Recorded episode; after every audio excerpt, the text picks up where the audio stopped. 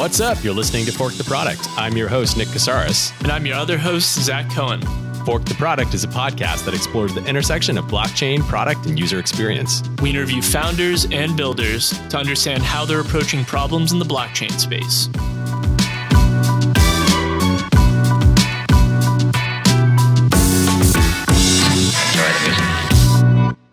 This show is brought to you in part by Polyient Labs. Nick, can you talk for a second about Polyient?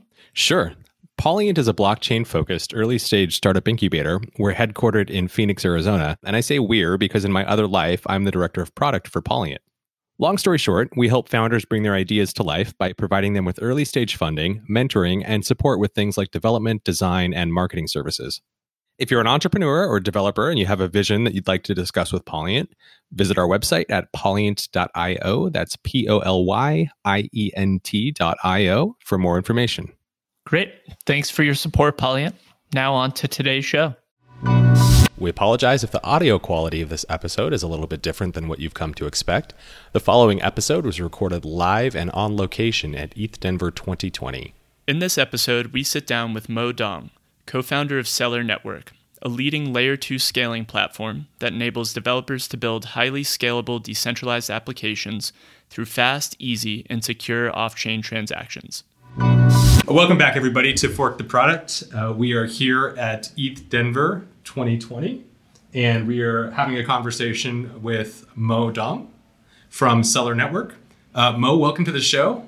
Thank you, Nick, for the invite. Absolutely. Yeah. Can you kick us off by just telling us a little bit about Celer? What is it?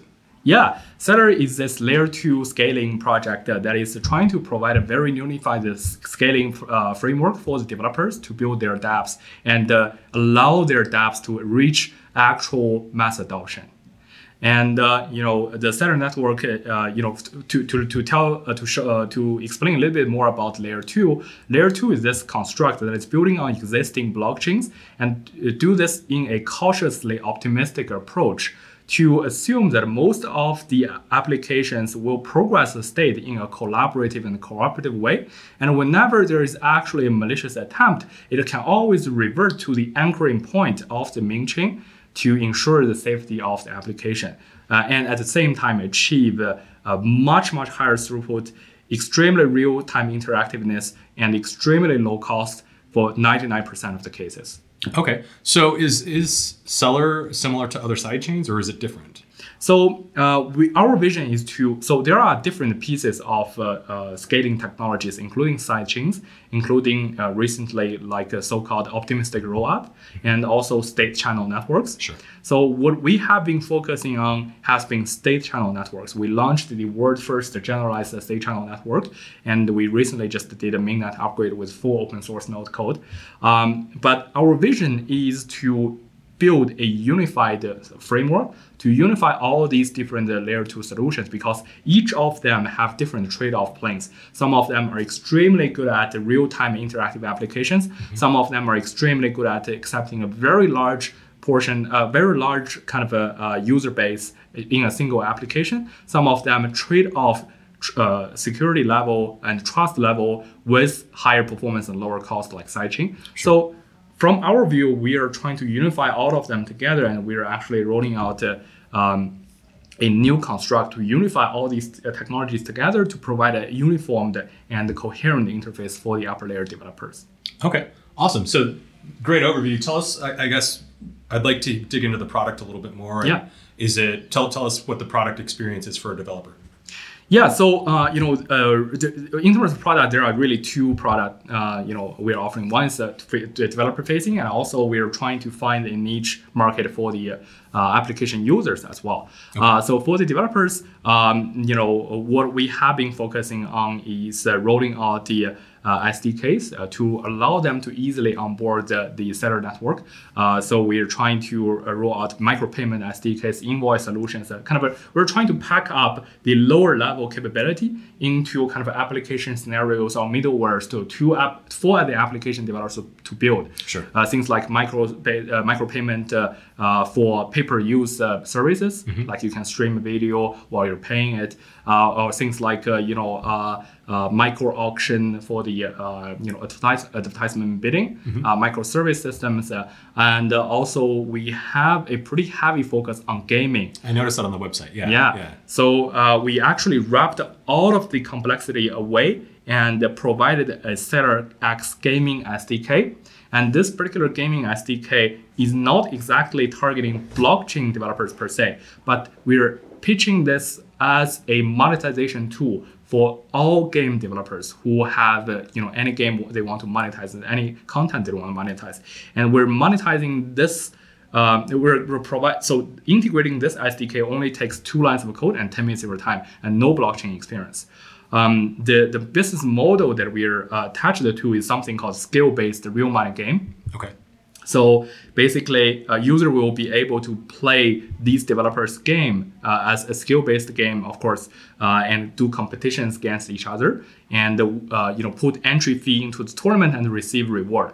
But there is, uh, let's say, you know, uh, Alice and Bob both put one dollar into the entry fee. The winner will take only one point seven dollar, and thirty cents goes to the developers and us. Uh, we will do revenue share on that. So it's a very straightforward business model. Sure. But we believe this is like a right niche to cut into. We can talk more about like why we think that is the case uh, later Uh, on. yeah, I- I'd actually like to dig into that Yeah. uh, in, in a little bit. But tell me a little bit more about the um, the value proposition to the gamers or to the game developers. So you said you know monetize your game in just a few lines of code. Yep. I guess what does that actually manifest into in in the game? How how is the developer monetizing it in their experience? Yeah, so let's say um, let's take a very uh, very simple example that is a, a very successful game right now on our platform. Called, uh, it's solitary. And Like it's it's, Okay, it's, it's yeah. yeah, solitary. Yeah. Everyone knows solitary, right? Yeah, so yeah. Um, now. Um, you know the, the game developer we are working with used to do uh, the solitaire game on Facebook Insta Gaming, and the mo- main monetization model is to offer ads uh, in the app and uh, you know use ad, ad advertisement uh, ads network to gain revenue. Sure.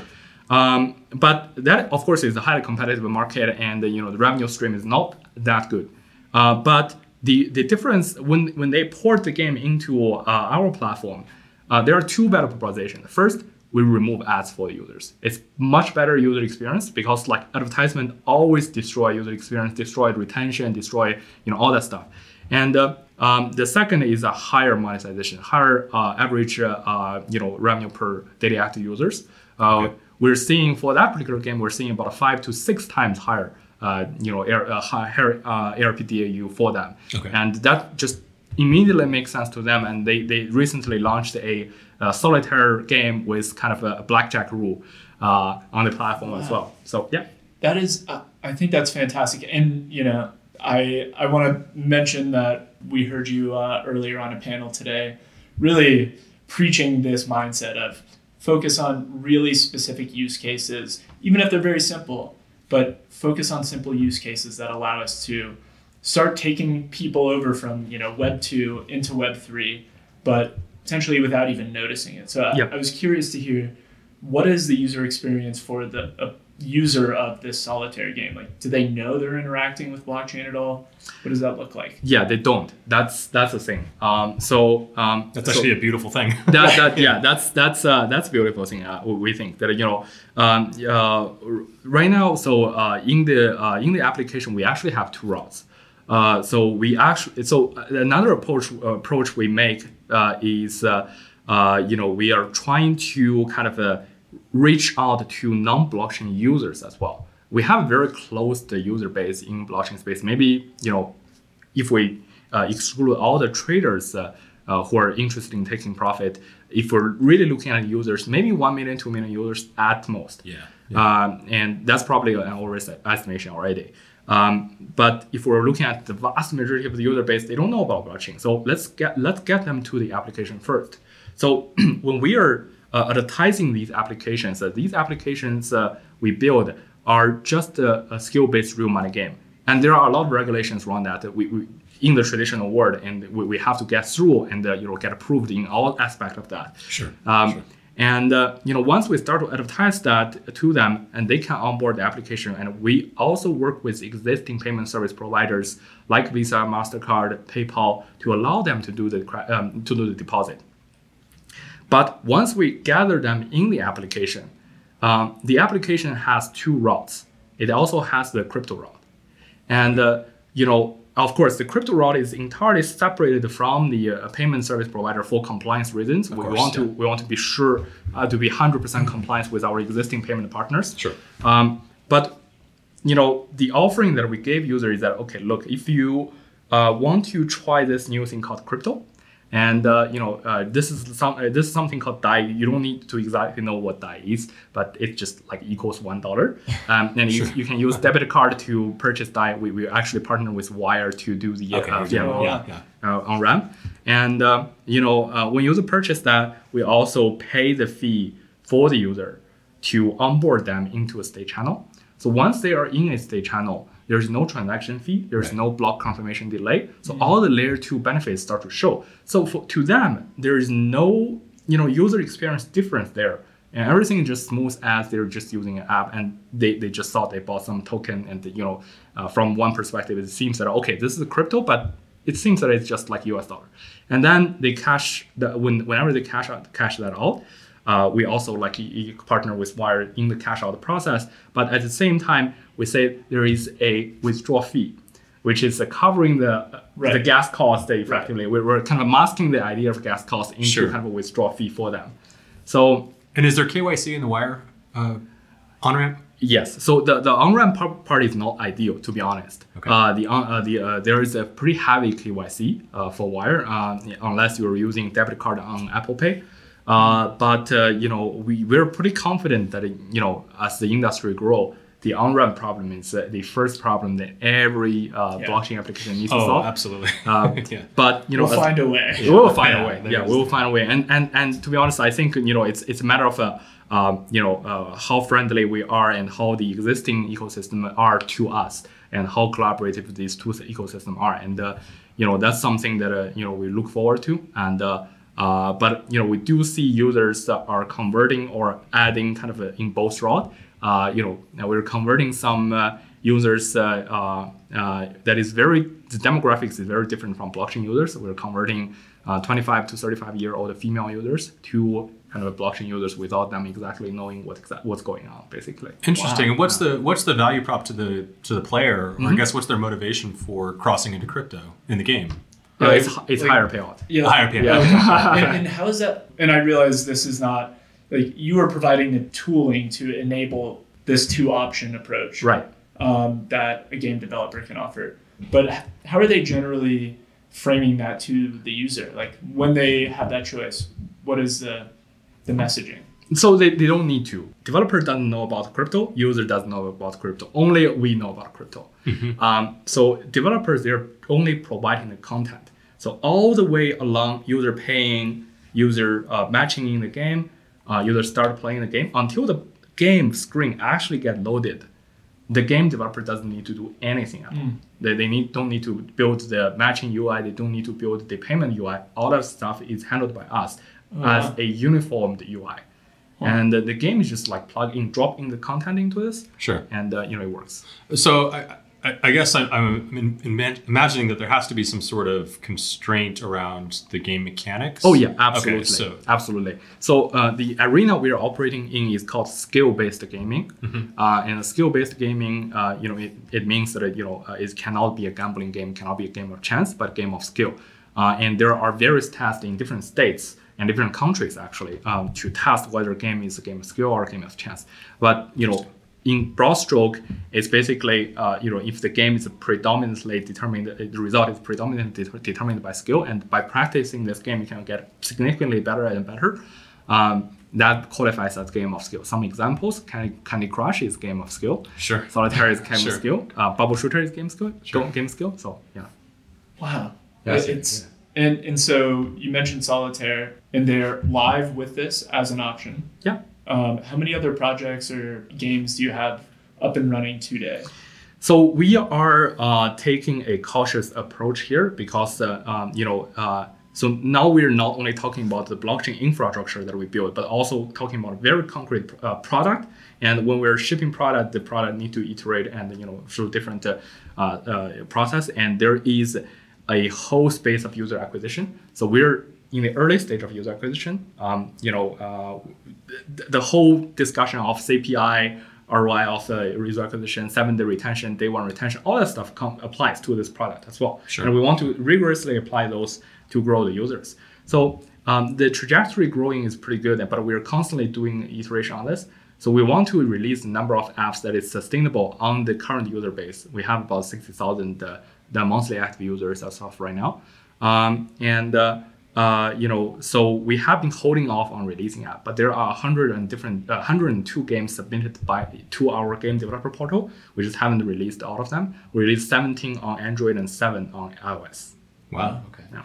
So there's about three different places I want to go there, but I, before we before we kind of leave the the, the interaction with game developers, Right. You mentioned earlier that you had a very specific thesis on why gaming is an interesting place to start Yeah. Mm-hmm. for adoption. So, and I think you kind of implied why in the explanation of what the product does, but can you put a finer point on that in terms of why are you starting with gaming? So uh, you know, early in 2019, when we kind of uh, uh, you know strategized uh, uh, in terms of product, we, we were asking ourselves, okay, what should be our thesis of finding a niche that fits blockchain adoption, right? So um, several key elements that we identified. Um, first, it in itself, without let's forget about blockchain for the moment. Um, in itself, it has to be extremely fast-growing business because only with that, uh, you know, a new technology can survive in that. If it is already Red Sea, it's very hard to fight. Um, second, uh, it has to have extremely high trust cost. Okay, um, you know the trust cost in existing financial system has to be extremely high to justify the use of uh, blockchain technology. Sure. And um, then uh, the third is that it, ha- it has to be global in nature, um, and uh, you know, meaning that you know it, it's a, again another blockchain is a benefit that, that we, we provide. Um, uh, and but it's also a, a disadvantage of the traditional financial system. It's hard to do Right. cross country and all that stuff. Sure. Sure. Um, and uh, uh, the, the, the fourth thing is that it can help to generate a sustainable revenue for the developer ecosystem. It, it's, it can provide a monetization tool for the developer ecosystem. Otherwise, you know, the entire developer ecosystem we see today are either based on uh, early on investment into the ecosystem or based on subsidiary, uh, um, for from different projects like a grant system and stuff like that. We, don't think that is a sustainable long term.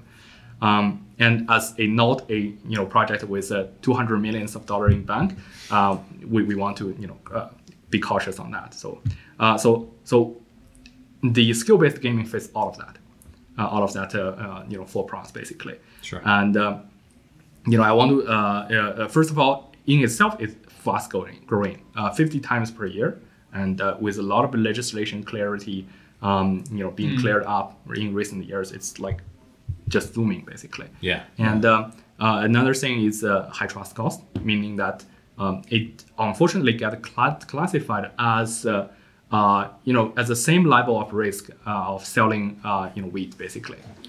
yeah. uh, what that means is that uh, high risk merchants uh, is hard to get. Right. Um, and also a merchant account is hard to get, and also uh, extremely high fees. Absolutely. Um, you know, we of course are collaborating with merchant services, uh, so uh, we, we do want to uh, respect their merchant because this is not their fault. Again, like none of that is that company's fault. It- you know, the credit company doesn't want to charge us that that high fee, but because of the historical reason of the whole chain of the ecosystem, it just have to ends up like that when it reaches us. Yeah. So the fee is extremely high uh, in this space. Yeah. Um, and uh, that offers the, a key advantage of using blockchain technology to lower that fee and uh, you know lower the, the lower the transaction cost on that front. It's almost as if like they've suffered through multiple cycles of pain and Yeah. like there you are. We're, we're here to like rescue you from that pain and Right. this opportunity. Yeah, yeah, Um, yeah, yeah. I, I th- actually, I, I love that framework, and I like that seems like a framework that the entire crypto community should consider applying when thinking about a given use case to go after. So uh, I'm actually curious how how long has Celer been around at this point? Uh, we came out of stealth uh, late uh, 2018, uh, you know, but uh, we started this uh, around mid 2018. So, uh, you know, I think that we, we released the first proof of concept uh, in October 2018, and uh, right now it's about like one and a half years, one and a half year. Basically. Yeah, I mean that's really great traction. And um, what I'm curious to understand what your sort of financing was or funding for the project Right. at this point. Uh, so yeah, we did fundraise uh, uh, in token sales as well, um, and uh, you know, uh, pretty healthy in terms of uh, uh, funding uh, Yeah. stuff, basically. Yeah, and But not insanely like two, 200 million, 300 million. Yeah. And I know on, on your website you talk a lot about using really sophisticated token economics Mhm. as part of your value proposition. Right. Uh, can you describe uh, what that is a little bit? And always very curious to understand what is the process like to go through that and understand what is the right token economy model. Yeah. Um, how do you get there? Yeah, definitely. So this also leaks into my uh, my background a little bit. So um, you know, in my, in my PhD study, uh, how the 100x performance get achieved in the uh, in the intercontinental transport protocol is actually by using game theory. Right. Uh, so uh, I, I'm a, a long time enthusiastic and also a researcher on game theory. Um, so uh, you know, just like uh, a layer one crypto, a layer one has the crypto economics problem of achieving non-forkable, non-revertible consensus. That's kind of the the, the, the, holy grail. Right. Um, and uh, layer two has its own economic uh, crypto economics problem to solve. Uh, in state channel and uh, you know let's just uh, say uh, in, uh, in, in in channel systems like lightning network like generalized state channel uh, all of these channel systems have one issue that is the watchtower problem uh, so if the user goes offline and the user is not watching the state Right. the other party can can be malicious and dispute and all that Right. stuff so um, you know com- protecting users state and uh, uh, is very important uh, and uh, how we do this is by using a decentralized sidechain. So we actually also have a sidechain in the in the in the system, but as a decentralized watchtower. So you can stake their token and become one of the watchtower services, and then receive fee payment from the users, from the uh, node operators to ensure the security operation of the state channel network. Okay. Um, Yeah. So that's that's how that part works. Now we're also expanding into the space of uh, uh, generalized EVM sidechain and also uh, you know hy- uh, it's a hybrid system of POS sidechain and the rollup uh, with EVM compatibility. And the, the same construct will be used in the uh, POS sidechain process to kind of uh, generate blocks uh, and generate consensus. And for the rollup, it will act as the block producer for the rollup chains. Um, so uh, so it, it will kind of uh, do the bridge between the uh, post the, the call data to the to the main chain. Sure. So yeah, that's how Okay. works. Yeah. So a minute ago, you were talking about your product iteration process Mhm. and how is you know you're treating it as it is a product, and It so is, it needs to go yeah. through constant iteration. That's and, right. And those feedback cycles. Mhm. Dig into a little bit of your process for uh, you know getting your product out, the feedback loops, the way that you're incorporating that into your product development process. Yeah, yeah. Um, let's see. So, well, that's um, that's the you know quote unquote boring part uh, you know it, this is just the pro- it's just like any other product, and uh, you know uh, it's it's a constant iteration of uh, go to market and the product iteration. Um, and uh, you know um, uh, the, the go to market part. Uh, so the product iteration is basically you know we, we're looking at the product matrix and we're looking we're analyzing what what the users are doing in the product and how where they're, they're getting stuck. Yeah. What's the retention look like? What's the demographic look like? Um, you know how should we redesign and uh, you know uh, fit the user better? So for example, one thing that we are uh, undergoing, one big change we're undergoing is that the application now is uh, using material design, which is like very flat, very modern. Uh-huh. Uh, but the gaming app, it's, it's a gaming app in the end of the day. Uh, so we are changing this to a very, very gamified, kind of a colorful and uh, you know uh, uh, fun and uh, you know Sure. exciting kind of a user flow. Feel, feels like a game. Yeah, feels like a game. So the reason was because this particular app was, you know, kind of originated from a layer two cryptocurrency wallet, and along this, the kind of this is the, the, the evolution trajectory. Sure. And we're doing a major refactoring on that. And uh, on the go-to-market side, um, go-to-market is very interesting because like uh, uh, Apple doesn't know what what heck we're doing. So, uh, you know, the first time they say this like crypto, like super nervous. What are you guys doing? Like, uh, um, and we, we, we spent about six months to go through the review process with Apple. Um, you know, you, this is a common problem in, in, in the industry.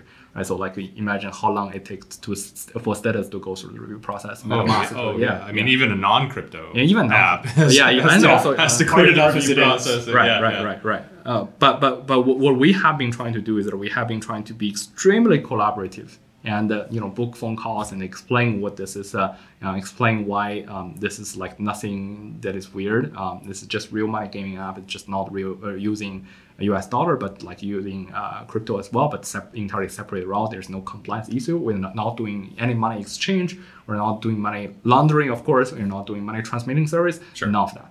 Sure. Um, and that made made the process of uh, like much more smoother and working with uh, the legal counsels that we have to back us up in the process. It's it's a long process, but I think it's uh, definitely worth it. Um, not only for us, but also for the community. Yeah, I mean it's the only path. It's only path. Yeah. It's that or nothing. I, I am curious on the, the regulation side. So I, I guess what is your internal what do your internal resources look like from a legal or a regulatory perspective? we are extremely conservative, conservative on the legal side of things, um, and uh, especially when we're launching real money games. Um, and uh, you know, uh, for that, uh, the good thing about that is it has uh, very clar- uh, very good clarity, here, especially in the in the states. Um, and uh, you know, we operate right now in 37 different states, uh, but Okay. not all of them. Yeah. Um, but including Colorado and uh, also uh, including California, New York, and all these major states, um, and uh, also 131 different countries Wow. uh, allows. yeah. yeah. That's Yeah. really remarkable. Um, yeah, and I, I guess what are the, where do you primarily focus in terms of the game developers that you're focusing on? Is that based in the U.S.? I, um, I know you have a team in China as Yep. well. From what I understand, you know, even the the sort of mobile app norms and presumably gaming norms Mhm. are very different in China compared to the U.S. And so, uh, curious to hear how you pursue those two markets. Uh, Yeah, that's a very good question. So the first uh, interesting thing is that we're not operating in China because real money gaming is not. Yeah, it doesn't have a clarity in China, so we don't operate there. Okay. Uh, but uh, China does have abundant developer resources, uh, very very big, especially on the gaming side. Um, and uh, you know, this is a question that I ask myself. This, you ask a very very good question. This is a question I, I ask myself every day. So like uh, you know, should we approach the uh, the U.S. gaming market uh, developers or China? China has the advantage of uh, uh, a relatively uh, lower cost in terms of acquiring developer partners, and at the same time, a higher demand for monetization tools, especially overseas, uh, because the, uh, the regulatory uh, constraints there is very high for publishing games. You need to get a approval from the uh, propaganda bureaucracy to kind of approve the, uh, to, Yeah. to release any game on there. Um, and uh, uh, but uh, you know, in, on, on the other hand, they may not know the popular games that people like in the in the in the states in the European countries that we operate in. Sure. So you know, it's it's, it's a balance that I'm, I'm still juggling. I, I don't have a good answer for that. Yeah. yeah, Uh, it's very interesting. yeah. So my background uh, is in UX. Uh-huh. I was a UX designer before I was ever in product. Uh, so UX is always something that's on my mind. I think it's one of the most important pieces of moving any technology forward. Yep.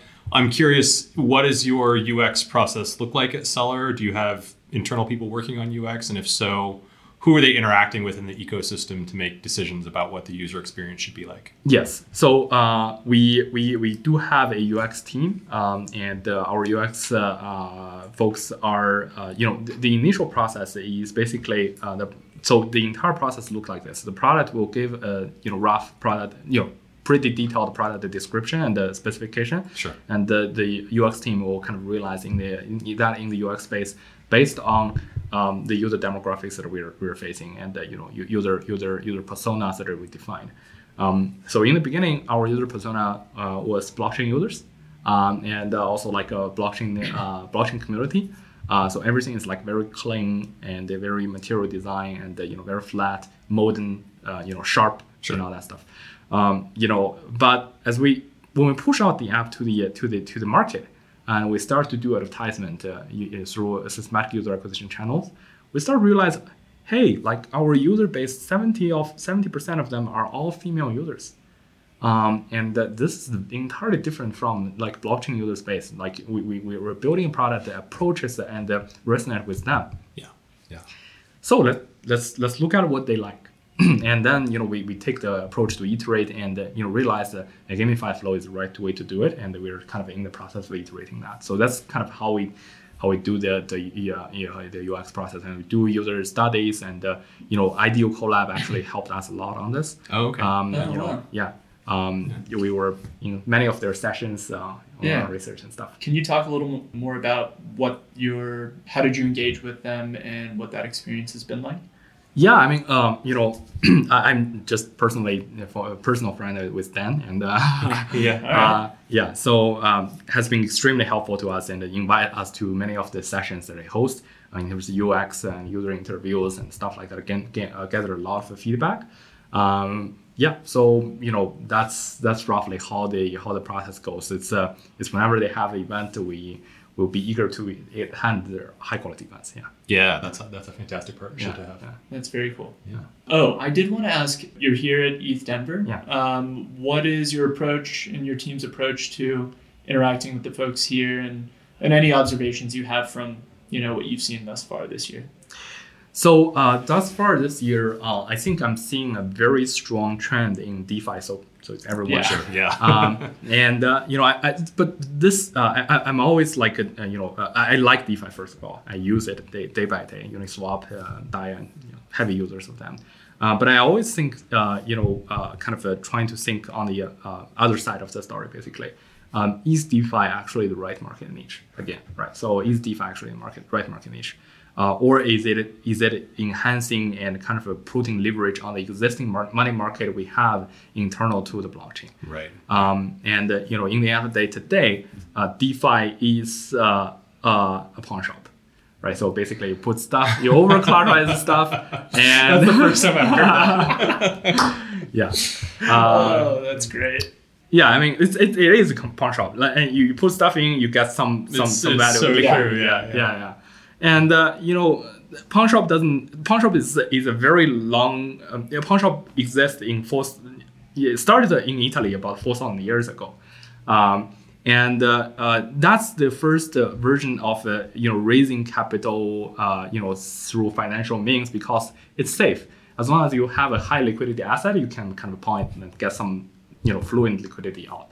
So but only when uh, you know when, when we reach uh, the the nearest couple hundred years, the modern banking system of uh, credit-based loans start to exist.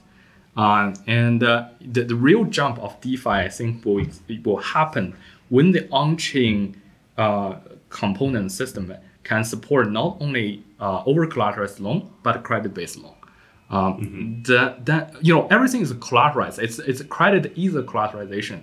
Uh, credit is a collateralization on your um, you know some say reputation, but I, I would rather not that, use that word. It's uh, collateralizing your future income or your capability of earning future income. Yeah. Yeah. Um, and if we can uh, materialize that in blockchain, I think DeFi has an extremely bright future. Uh, but the, the point that I got stuck, uh, this is not, not, not necessarily right though, is uh, how can we migrate that stuff into blockchain? That's a long way to go. Yeah. We would need a reputation layer to get there, wouldn't we? I mean, it, it's reputation reputation layer is always worlds. bound with uh, uh, finance transactions. So Right. as long as there aren't enough finance transactions and the income flow marks on blockchain that can testify this, it is extremely hard to do credit-based loan or like that stuff. So so Yeah. that's something that I've been thinking. You know. Yeah. Well, and in some ways, the I think the concept of having a any type of reputation or even monitoring of history of transactions, even though you know blockchain ledgers are transparent, Right. I think the concept of using that is somewhat anathema to the ethos of the community, and Yeah. people are very reluctant to do that. So Yeah, it'll be yeah, interesting to see how it develops. Yeah, yeah. I mean, it, it- I think it will happen, but uh, Yeah. you know, I It- just don't know. sh- Um, it's not, not almost sure a yeah. when. yeah, yeah. yeah, yeah, yeah. General observations, uh, things that you're most excited about in crypto in general.